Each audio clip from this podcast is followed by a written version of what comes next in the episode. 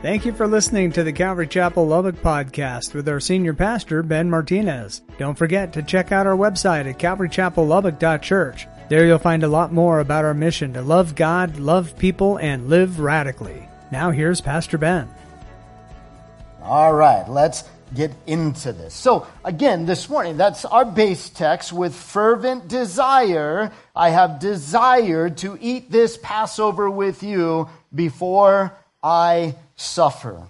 And I want to take a look at that suffering. I know for me, every single time we do communion, it is rare that I don't go right to Luke 22 when we're doing communion at home or any other place that I do, communion with the body of Christ. And this aspect of before I suffer. And I find that so often I feel like I got to give, so much time at the end of the message just to explain the suffering of Jesus. And I just thought, well, not my church. And I'm the guest pastor, so I can do whatever I want. So we're going to look at the suffering of Christ.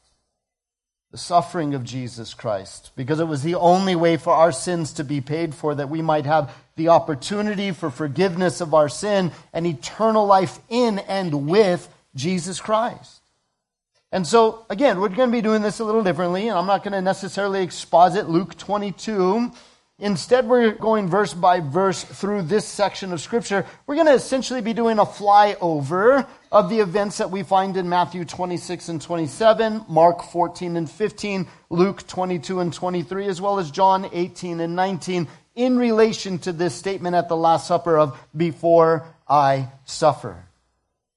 And as we look at this, we consider there are many ways in which Jesus suffered between this moment at the table. Now you realize as they're at this table, they're at a table that's called a triclinium. It is a three-sided table, looks like a horseshoe, if you will. And they're all like this, laying on their left side, propped up with their left arm, eating of the food together. And the partaking of communion is that everybody is eating of the same thing, thus making a pronouncement, we're all one together. There's a unity together. It's at this point that Jesus is there, and John would be right here, John the Beloved, and he leans up against Jesus' breast to inquire as to which one it is that's going to, forsake him. Remember, Peter is like, John, find out, man. And John sort of leans back against Jesus' breast and goes, Lord, which one is it going to be? And it's when Jesus says, the one that I dip the bread in and give it to. And of course, he gives it to Judas Iscariot. And then Jesus says to Judas, what you do, go and do quickly. And the disciples have no idea that it's Judas. Nobody's looking around going, it's that guy. We know it's that guy, right? They just presumed that Jesus sent him on an errand to go buy some things because he was the guy that held the purse, the money. And of course, we have this beautiful. Read through John's version. I mean, John takes the entire last half of the Gospel of John just to talk about the last 24 hours of Jesus' life. And look at the things that Jesus taught about the coming Holy Spirit and what he would do in this world and in our lives and all these things that Jesus teaches. And then we get to the garden. And as we get to the garden, the suffering really begins. When we think about the ways that Jesus suffered. Jesus suffered to see Peter, James, and John could not stay awake to pray with him for even 1 hour, as he himself prayed so fervently, so intensely, that great drops of blood came from his sweat. Luke 22:44. He suffered as Judas Iscariot betrayed him and led a group of temple guards to arrest Jesus in the Garden of Gethsemane. That's in Mark 26 and Matthew 26, Mark 14, Luke 22, John 18. I'm not going to go through and give you all those. I already told you the two chapters you can reference. Matthew and Mark in their accounts of the betrayal by saying that all the disciples forsook Jesus and ran away. He suffered as the Jewish religious leaders who were sworn to teach and uphold the law of God violated God's own law as they held two unlawful trials by night, one before Annas, one before Caiaphas, understanding that the law of God said that a Jewish trial could not take place until after the morning light. He further suffered as those same Jewish religious leaders beat him, in some degree mocked him, As they found him guilty without proper evidence or an opportunity for cross-examination or defense, even though the law of God demanded it, he suffered at the hands of his own people, those who were supposed to see him, recognize his coming, those who should have recognized a week prior as he comes in riding on the donkey, fulfilling Zechariah 9:9, fulfilling Daniel chapter 9, fulfilling all of those things. He suffered as his own people didn't see him and rejected him, and that's why he cried and he wept over the city and said, "Jerusalem, Jerusalem, the city that always stones her own prophets. If only you would have noticed, recognized my coming, but you did not, and therefore you're going to fall." And in fact, Jesus said, not one stone would be left upon another as the Roman general Titus comes in and completely destroys Jerusalem in 70 AD, leaving not one stone left upon another. Jesus further suffered as those same Jewish religious leaders beat him and mocked him. I read that already, sorry. He suffered as the charge of blasphemy that the Jewish religious leaders charged him with was then changed to a different charge of insurrection as they brought him already beaten and bloody before Pontius Pilate and instead accused him of being a king in opposition of Caesar. It's why Pilate writes on there, "Jesus of Nazareth, the King of the Jews," because that was the accusation that they gave. And of course, the accusation of somebody coming and saying they're a king in opposition to Caesar within the Roman Empire would mean the death penalty. He suffered as the very people he came to give his life for, screamed out to Pilate. You remember what did they say? Pilate said, "Do you want this Barabbas?" Now, all of you have been mispronouncing it your whole lives. You think it's Barabbas. It's not. Look it up. It's Barabbas. And he says, "Do you want Barabbas or this man?" And what do they scream as the Jewish religious leaders get everybody hyped up? "Crucify him! Give us Barabbas! Crucify him!" And they screamed and they demanded it. Though many times in the account we see Pilate wanted nothing to do with it. In fact, his wife had nightmares overnight and said, "Come, have nothing to do with this just man." I had many tormenting dreams overnight because of this man. And they screamed, "Crucify him."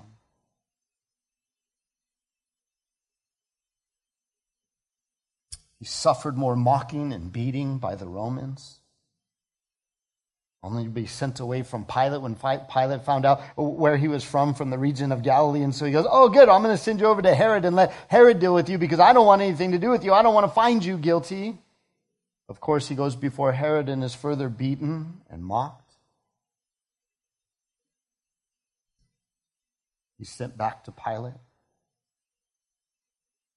As he gets back to Pilate, he's already beaten, bloody, beyond recognition. And I think sometimes we see these images within the church, within, Bibles, picture books, whatever. And we think of this very sterile environment of Jesus with this very pleasant look on his face. Just a couple of drops, no big deal. Not realizing that he was so severely beaten that Isaiah says that he wasn't recognizable as a man anymore. His visage so marred. And after all of that had taken place, after his own people blindfolded him and punched him repeatedly in the face and said, "Prophesy, who hit you?" Then the scourging. Then the scourging takes place. And I want to focus a little bit on the scourging this morning, and not to sensationalize it, but to give you some reality of what a scourging was, because we often hear things about the scourging that aren't biblically accurate, not historically accurate.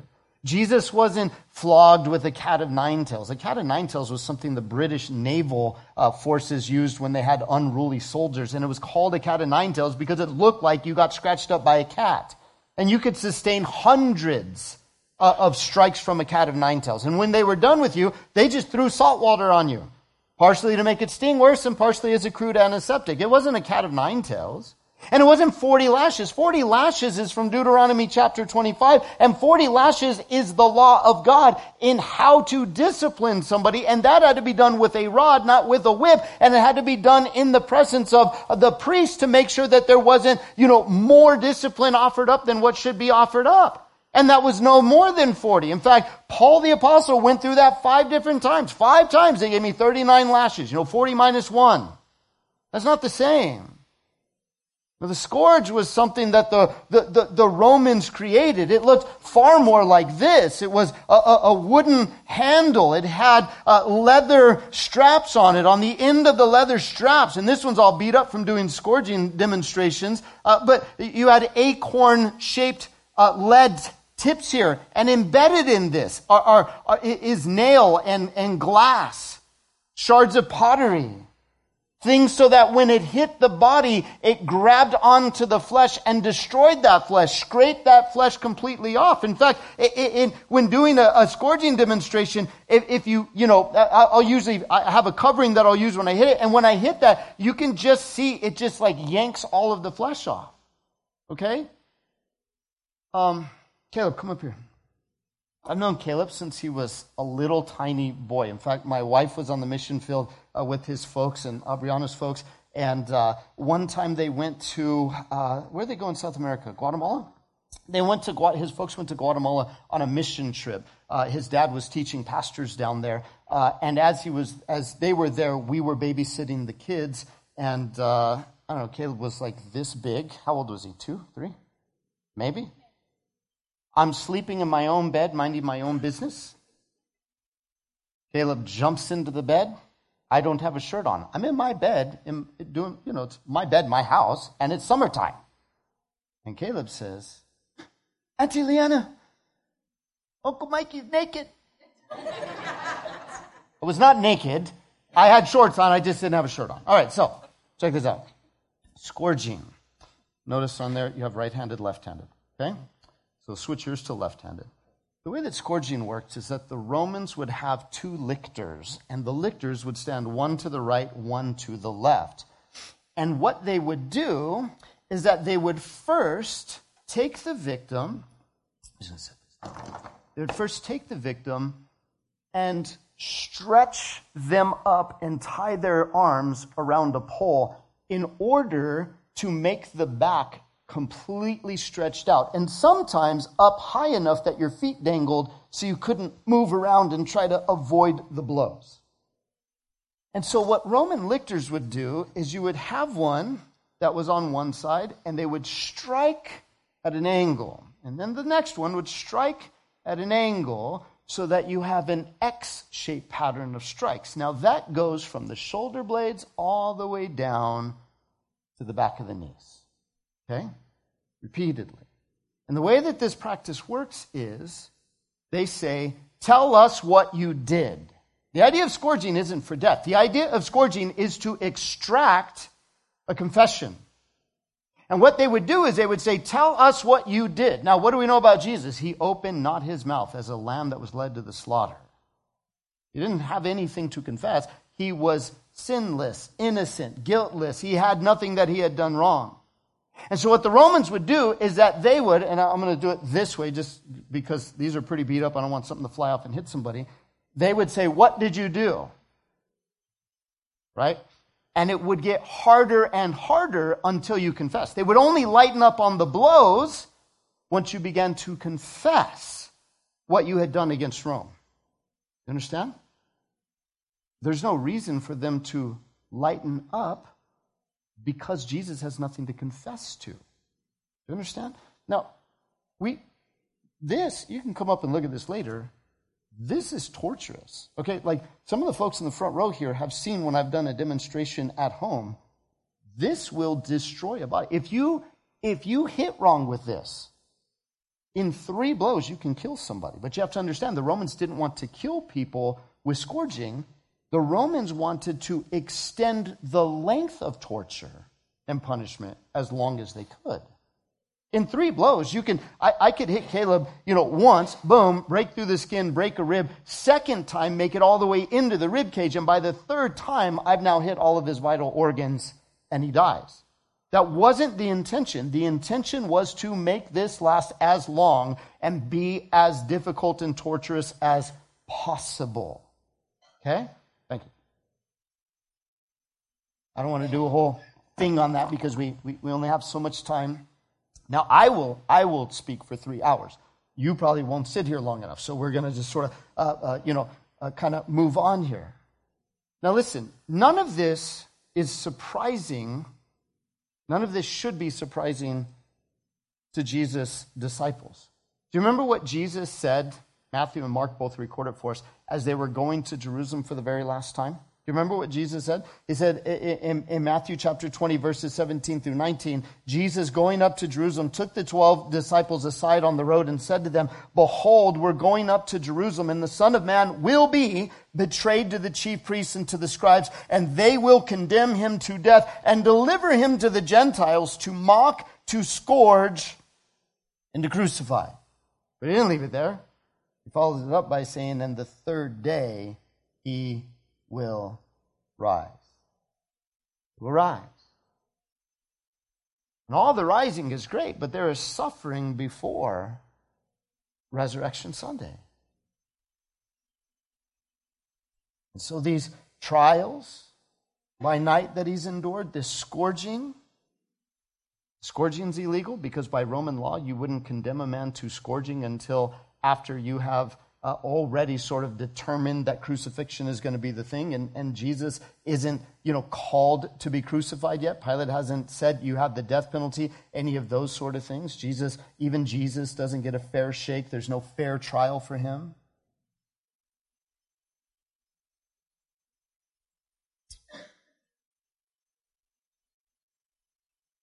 Isaiah 50, verse 6, the Messiah speaking through Isaiah says, "I gave my back to those who struck me, and my cheeks to those who plucked out the beard.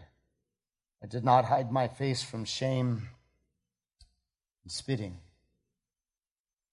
The first century historian Josephus noted that certain rebel Jews were torn to pieces by the scourge before being crucified. The third century historian Eusebius of Caesarea said about crucified victims, "Their bodies were frightfully lacerated. Christian martyrs in Smyrna were so torn by the scourges that their veins were laid bare and their inner muscles, sinews, even entrails were exposed." We sometimes forget that Jesus would be so weakened and injured by this point, that he would be close to death from injury, from exhaustion, from dehydration, just from the scourging, before even getting to the crucifixion.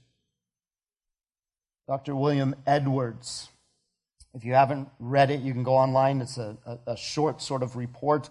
You can find PDFs of it. It's called "On the Physical Death of Jesus Christ." It's from the Journal of American Medical Association, March 21st, 1986, volume 256. If you want that for later, I'll give it to you so you can look it up. He writes this: "As the Roman soldiers repeatedly struck the victim's back with full force, the iron balls would cause deep contusions, and the leather thongs and sheep bones would cut into the skin and subcutaneous tissues. Then as the flogging continued, the lacerations would tear into the underlying skeletal muscles and produce quivering ribbons of bleeding flesh. Pain and blood loss generally set the stage for circulatory shock. The extent of blood loss may well have determined how long the victim would survive the cross." He then later says in the same report, "The severe scourging with its intense pain and appreciable blood loss most probably left Jesus in a pre-shock state. Moreover, hematidrosis," probably pronounced it wrong, but that's the sweating of blood, "had rendered his skin particularly tender. The physical and mental abuse meted out by the Jews and the Romans, as well as the lack of food, water, and sleep, also contributed to his generally weakened state. Therefore, even before the actual crucifixion, Jesus' physical condition was at least serious and possibly already critical." This is the suffering. That's why, again, God speaking through Isaiah says in Isaiah 53, verses 3 through 5, "He is despised and rejected by men, a man of sorrows and acquainted with grief, and we hid, as it were, our faces from him. He was despised, and we did not esteem him. Surely he has borne our griefs and carried our sorrows, yet we esteemed him stricken, smitten by God, and afflicted. But he was wounded for our transgressions. He was bruised for our iniquities. The chastisement for our peace was upon him, and by his stripes we are healed. The NASB says it, and by his scourging we are healed. Our healing came at a great cost of suffering to our Jesus, to our Messiah. Our healing. Every time we come before the Lord and we anoint with oil, when we ask for the Holy Spirit to manifest the gifts of healing upon a person, whether that be physical or mental or spiritual, whatever the condition is, we have a basis where that healing came from. It was by his stripes, by his scourging, that we're healed. Scourging provided for our healing in every way possible, just as the crucifixion provided for our redemption and our salvation. Scourging of Jesus was all part of God's plan for us, even though the cross would be the place where the full payment for sin was finally made. John tells us in John chapter 19, following the scourging, it says, and the soldiers, after all that Jesus has already done, now the soldiers twisted a crown of thorns and put it on his head. You know this, those thorns there in Jerusalem, 1 to 2 inches long. We know that they took a reed, and as they put that crown upon his head, they literally hit it with the reed, pounding those thorns into his skin. They twisted a crown of thorns, they put it on his head, and they put on him a purple robe, and then they mocked him further, and they said, "Hail, King of the Jews!" And they struck him with their hands. Pilate then went out again and said to them, "Behold, I am bringing him out to you, that you may know that I find no fault in him." At this point, Jesus is so severely beaten, so close to death, that again, we remember the words of Isaiah in Isaiah chapter 52, verses 13 and 14. "Behold, my servant," God says, "shall deal prudently. He shall be exalted and extolled and be very high. Just as many as were astonished at you, so his visage was marred more than any man, and his form more than the sons of men." Translation, if you knew what Jesus looked like before they arrested him, you could no longer recognize him. We see stories in the news of brutal beatings of people that come nowhere close to what Jesus endured. And the sufferings for us, it's for us. And to put some, a little bit of weight on that, it's what our sin deserved. Thank God that he sent his only begotten Son to take the penalty, the punishment of our sin. That's what our sin deserves. That's a proper payment for the things that I've done against God, for my bad motives, for my false words, for my works of rebellion against him. That's what the payment looks like. And we haven't even got to the cross yet. After this, they crucified our Lord at the request of the Jewish people. Listen, let me just say this, right? I grew up in a different church environment. We only went until, First Holy Communion, and then it was, no more unless it was a wedding or funeral, Christmas or Easter. But in that tradition, the thing that was placed really into my head was, well, it's the Jews that crucified Jesus. No, it's the sin of mankind that crucified Jesus. It's my sin that put him on the cross. It's your sin that put him on the cross. He died for Jew and Gentile alike. Paul makes it very clear to the church of Galatia. There's neither Jew nor Greek, free or slave, or male or female. We're all one in Christ now. There's unity there. We all stand as sinners before him. We all now stand receivers of his grace, covered with the blood to cover up our sin. So don't misunderstand me when I say, they, at the request of the Jewish people, is me laying it all up. No, that's just the historical facts. It was still Pilate who said, yeah, go ahead and crucify him. Of course, they're stirred into a frenzy by their own religious leaders. John chapter 19 records it for us, beginning verse 15. But they cried out, "Away with him! Away with him! Crucify him!" Pilate said to them, "Shall I crucify your king?" And the chief priests answered, "We have no king but Caesar."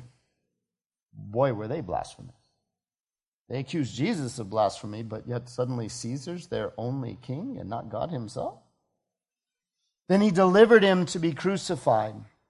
Then they took Jesus and led him away, and he bearing his cross. It'd be about 75 pounds for this part of the cross. This part of the cross, about 100 to 125, 150 pounds. Therefore, Jesus had to carry this part of the cross upon his shoulders. We've all seen the images of that. He, bearing his cross, went out to a place called the place of a skull, which is called in Hebrew Golgotha, where they crucified him and two others with him, one on either side, and Jesus in the center. Now Pilate wrote a title and put it on the cross, and the writing was, "Jesus of Nazareth, the King of the Jews." Now, crucifixion.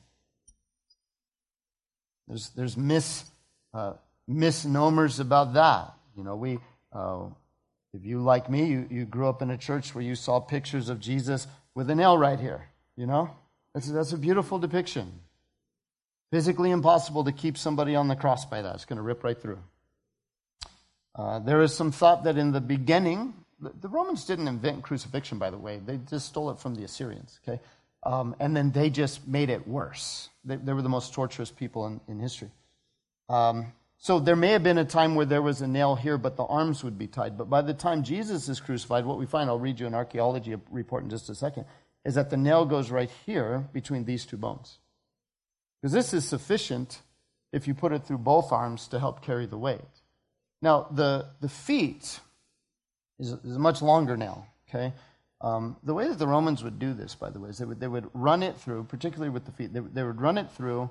And then once it's on the other side, they would just pound the nail down so that it couldn't come out, so the victim couldn't wiggle themselves out. Now, by the way, I think we all know this, goes without saying, it wasn't nails that bound Jesus to the cross. It was his love for us. That's why he stayed on the cross. He could have easily come down, even as they were mocking him from below. Come down and save yourself, right? Like, Jesus is like, no, I'm staying here to save you. But they would run the nail through. Then they would just pound the end down in a 90 degree to keep it from coming out, because nails were kind of, hard to come by. And so then when a victim was done being crucified, once they were dead, they would just sort of pound it straight again, pull it out, and then reuse it on the next victim. Didn't matter to them. They were there to kill him. They weren't worried about, how sanitary any of this was. Now, the misnomer with the feet, and we know this from archaeology, we have all seen pictures of the feet like this, yeah? And the nail straight through, right? Let me tell you, that's too nice for what the Romans actually did. What we have from archaeological evidence is that what they find is they find feet that are together like this, with the bone through both ankles here. Okay? Meaning this, a crucified victim would be on the cross like this. Then they created this thing called a sedali, which was a pointed seat. A seat you don't want to sit on, but a seat to rest on, because the longer you rest, the longer you breathe and agonize. You understand? The whole picture was to extend the agony and the pain longer. Okay? The crucified victim would be... Typically speaking, the crucified victim first would be paraded through town as Jesus carries his cross, and would be paraded through town completely naked. Now, there were some times when the Romans would respect local cultures. The Jews most likely said, no, you can't run people through here naked, but the Romans were known for doing this. And the crucifixion itself, they would remove all of your clothing and crucify you in the nude, but crucify you in such a way, for lack of better ways of saying it, that your genitalia would be about eye level to further humiliate you. You understand? The Romans weren't into the death penalty like, modern man is. We gasp at the thought of firing squad or hanging, and we prefer things like a gas chamber or an injection. The Romans knew nothing of that. Their only agenda was that you further feared Rome and further feared Caesar and didn't come against them. You understand? So we have archaeology to show us. There's a guy whose name I can't pronounce, and I'll butcher it for you so that, you know, if you're a note taker and then later just ask me how to spell it. His name is something like Vasilios Zaveris. I'm sure that's completely wrong. Excavates a tomb by a guy by the name of Yehohanan, John. Writes this: the examination of Yehohanan's bones showed one of the many Roman crucifixion methods. Both of his feet had been nailed together to the cross with a wooden plaque, while his legs were bent to one side. His arm bones revealed scratches where the nails had passed between. Both legs were badly fractured, most likely from a crushing blow meant to end his suffering and bring about a faster death. Now, what do we know about the two on either side of Jesus on the cross? Because it was the Sabbath was about to come upon them. They needed to get them off the cross because the Jews needed them off the cross for the Passover. And what did they do to those men who didn't die yet? They they broke their legs. Why? So that they fell. What happens when you fall when you're being crucified? I'll read you a medical report of what that looks like. You literally struggle for breath. You can't breathe. You can't lift up enough to... You understand? Now, again, I'm not saying these things to sensationalize it, but I do think it's important for us to have an accurate description of what Jesus went through for us. Here's what Mr. Zaveris, we're going to call him, says. He says, without any supplementary body support, the victim would die from muscular spasms and asphyxia in a very short time, certainly within 2 to 3 hours. Shortly after being raised on the cross, breathing would become difficult. To get his breath, the victim would attempt to draw himself up on his arms. Initially, he'd be able to hold himself up for 30 to 60 seconds, but this movement would quickly become increasingly difficult. As he became weaker, the victim would be unable to pull himself up, and death would ensue within a few hours. In order to prolong the agony, Roman executioners devised two instruments that would keep the victim alive on the cross for extended periods of time. One, known as the sedali, was a small seat attached to the front of the cross about halfway down. This device provided some support for the victim's body and may explain the phrase used by the Romans to sit on the cross. Both Irenaeus and Justin Martyr described the cross of Jesus as having 5 extremities rather than 4. The 5th was probably the sedali. To increase the victim's suffering, the sedali was pointed, thus inflicting horrible pain. The second device added to the cross was the suppedaneum, or foot support. It was less painful than the sedali, but it also prolonged the victim's agony. Ancient historians record many cases in which the victim stayed alive on the cross for 2 or 3 or more days with the use of the suppedaneum. The church father Origen writes of having seen a crucified man who survived the whole night and the following day. Josephus refers to a case in which in which 3 crucified Jews survived on the cross for 3 days. Again, the point to make the suffering last longer. To summarize the findings from the archaeologist that discovered and investigated the heel bones, says the two heels were side by side, nailed to the cross, again like this, with one nail in such a way the legs had to be bent together and turned to the side. Listen, I got messed up knees. Just showing this to you hurts me. I can't imagine hours like this. Okay, you know what? Do this, because some of you got that look. Some of you have that look that people get towards the end of a sermon, all right? So everybody stand up for a second. Stand up. Everybody stand up. I'm going to treat you all like this is summer camp and you're teenagers. No, I'm being serious. For just a moment, turn your feet. And then turn your body back towards me. You got to give it a little bend, because you just can't do that. And then go ahead and stick your arms out. How would you like to have nails holding your arms in place for you and a nail in your foot there? How'd you like to do that? You can sit back down. How would you like for that to take place after beating and mocking and scourging? How would you like every breath you take to cause just enough movement that you're scraping the backside that is now quivering ribbons of flesh across as we say, an old rugged cross? like sandpaper with every breath. Do you understand what was necessary? Do you understand the suffering that, as Jesus says, with fervent desire, of desire to eat this Passover with you before I suffer? Because none of us could ever endure that for our own sin. You couldn't pay for your own sin. I couldn't pay for my own sin. Only the sinless Savior could suffer and die for our sin and pay for our sin. So the two heels were side by side, nailed to the cross, one nail in such a way that the legs had to be together and turned to the side at a hard angle while also being bent in a very unnatural position, as only the left buttock would be able to be supported by the pointy sedali, preventing the collapse of the body, causing prolonged torturous pain and agony.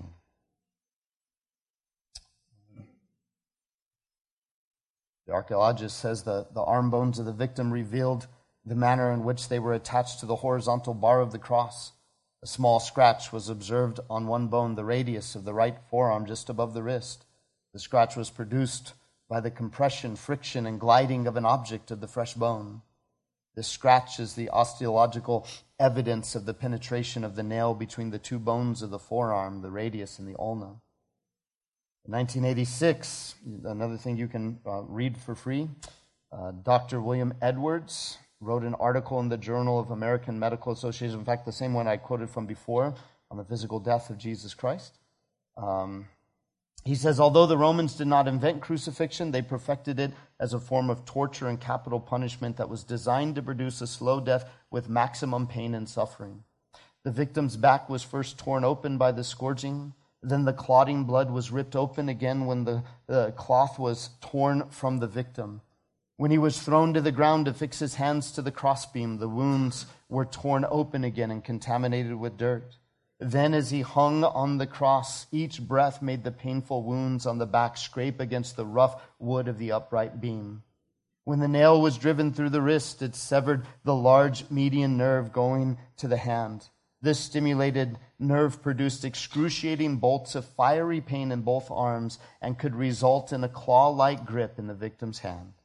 Beyond the excruciating pain, crucifixion made it painful to simply breathe. The weight of the body pulling down on the arms and shoulders made it feel like you could breathe in but not out. The lack of oxygen led to severe muscle cramps, which made it even harder to breathe. To get a good breath, one had to push against the feet and flex the elbows, pulling from the shoulders, putting the weight of the body on the nail-pierced feet, producing searing pain, and flexing the elbows twisted the hands hanging off the nails. Lifting the body for a breath also scraped the open wounds on the back against the rough wooden post. Each effort to get a proper breath was agonizing, exhausting, and led to a quicker death. He goes on to say, not uncommonly insects would light upon or burrow into the open wounds or the eyes, the ears, and the nose of the dying and helpless victim, and birds of prey would tear at these sites. Moreover, it was customary to leave the corpse on the cross to be devoured by predatory animals. Now, death from crucifixion could come from a number of different ways. Acute shock from blood loss, suffocation from being too exhausted to breathe, dehydration, heart attack induced by stress, heart rupture from congestive heart failure. We know that if the victim didn't die fast enough, they would break their legs as they did with the two victims on the other side, either side of Jesus. We sometimes misuse that word, that English word excruciating. It comes from the Romans, out from the cross. That's what excruciating means. So the next time you feel like you're in excruciating pain, that's what you're saying. You're saying your pain is equivalent to one on the cross. The Roman statesman Cicero said, it's a crime to bind a Roman citizen. To scourge him is an act of wickedness. To execute him is almost murder. What shall I say of crucifying him?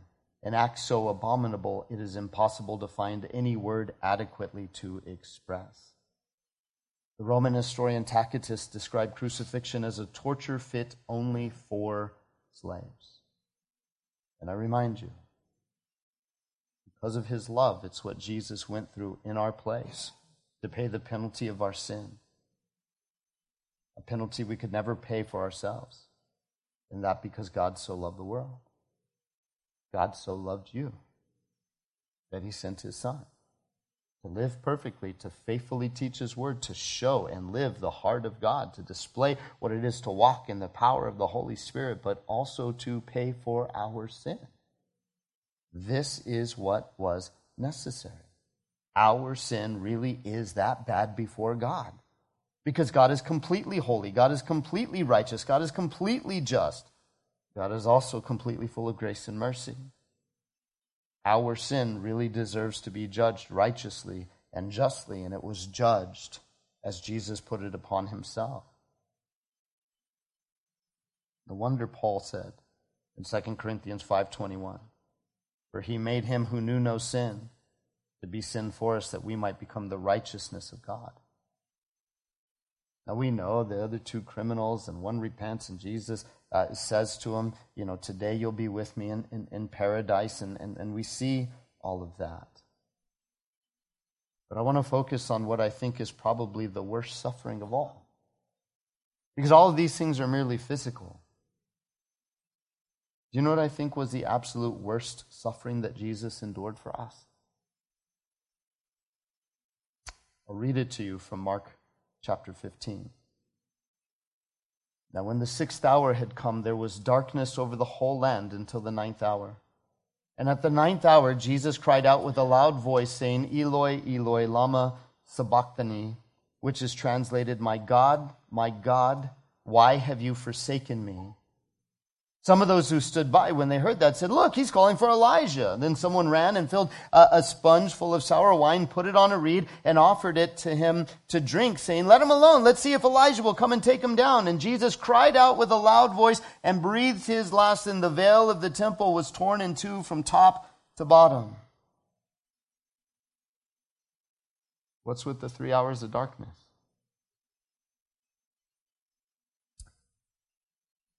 Great theological debate there.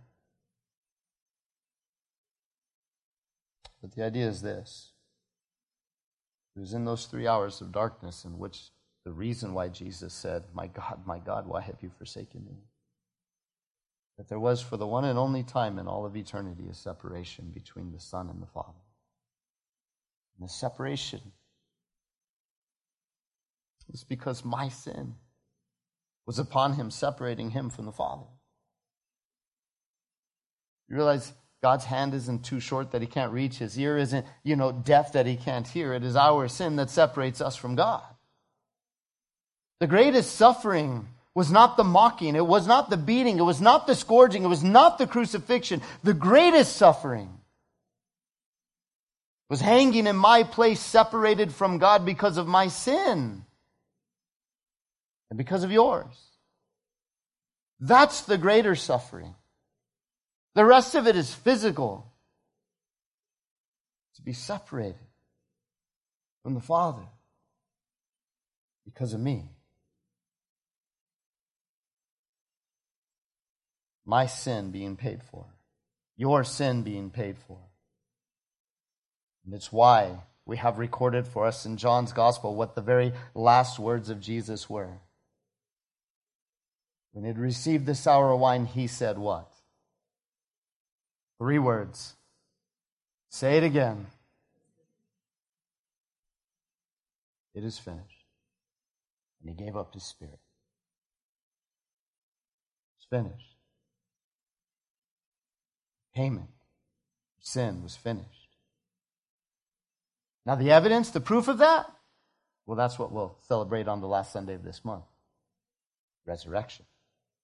That's the proof. That's the evidence that it was finished. That's the proof and the evidence that everything he ever said and did was true, was real. But the suffering was necessary to pay for our sin. And that's why when he says, "It is finished," and gave up his spirit, that's why the veil of the temple was torn in two from top to bottom. The veil was like this thick, made of badger skins. You weren't going to tear it. God tore it in two from top to bottom, meaning we no longer have to go through man, no mediator other than Christ, no priesthood to go through. We come and enter into the presence of God, the Holy of Holies, through the blood of Jesus, through his skin, his body, which that veil which was torn, according to the author of Hebrews. It was finished. You see, it doesn't matter about of a person you might think that you are. Doesn't matter how good of a person you think you are. Jesus fully paid for our sin on the cross, making the one and only way for us to be forgiven and set free. And that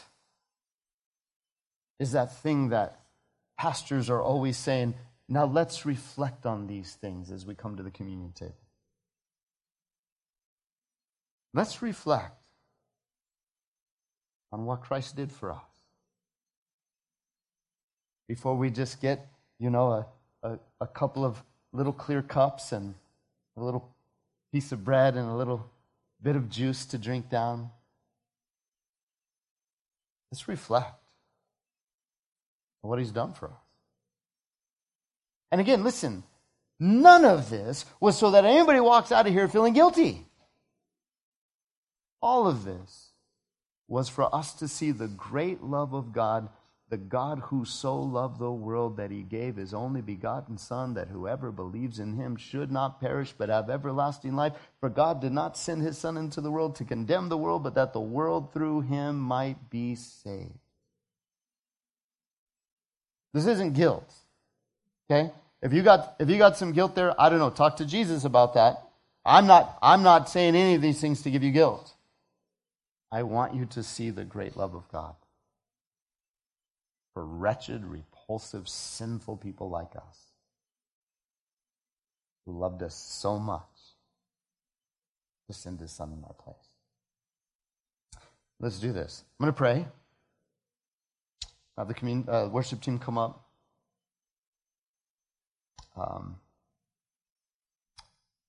In a minute, I'll call the ushers up, the communion team up. Let's just pray. Father, we've looked just a piece of all that Jesus went through for us. Lord, I would ask right now that whether it be the hardest heart, God, maybe the person who's been walking with you the longest and is just, all of this has just become old hat to them, Lord. Even to the person that has just met you, and God, perhaps the person that has never even come to know you, Lord. I pray that your love would be so tangibly felt within our hearts in this room this morning. That, God, we would be those ready and willing to receive your love for us. The fullness of your love for us, God. For Lord, your love provides for abundant life now. Not just for a moment of examining what it is that Christ did for us, but for us to understand how to walk in your love right now and all the way through eternity.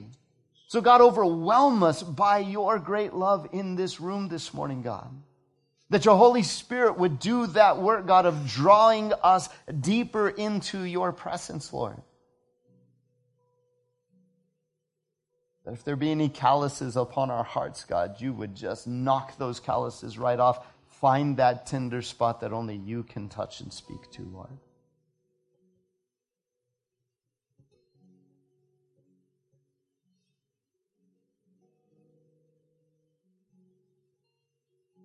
Father, as a group of people, various situations in our lives, various ages,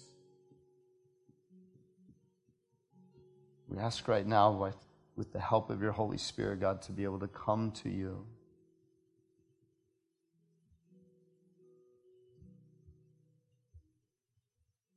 And to recognize what you've done for us.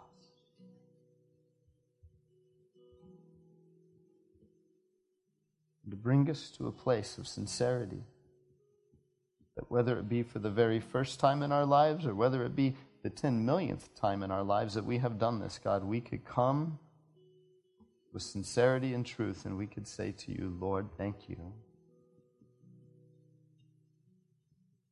Thank you, Father, for what you have accomplished through your Son, Jesus, for me.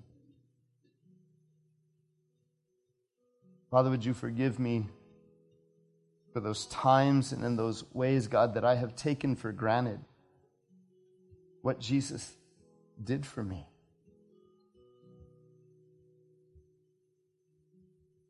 Would you speak to my heart, God, and touch my heart in a fresh way, even right now, God?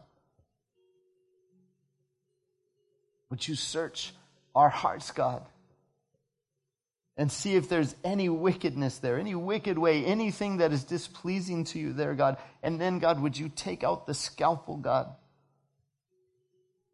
and perform a necessary surgery upon us, putting away those things, Lord, that separate us from you, that get in the way of you.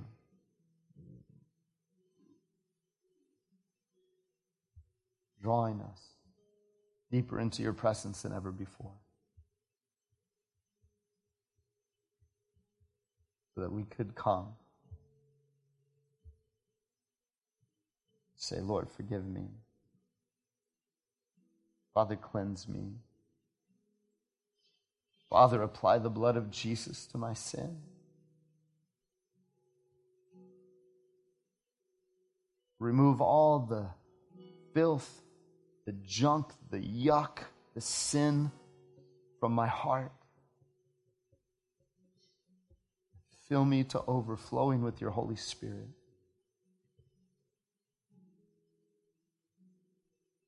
That you would guide and direct my life. That you would give me a steadfastness for you, particularly in these very strange days that we live in.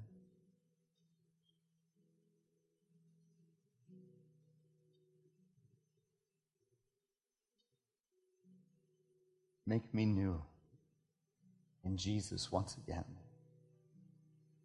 Remind me of the newness I have in Christ. Renew my spirit. Restore the joy of my salvation.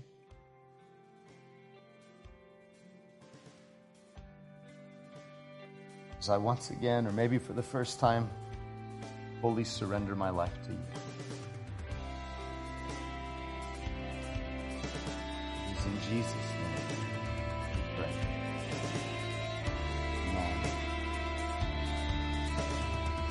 We hope you enjoyed today's message. We'd love to hear from you and see you in person at the church.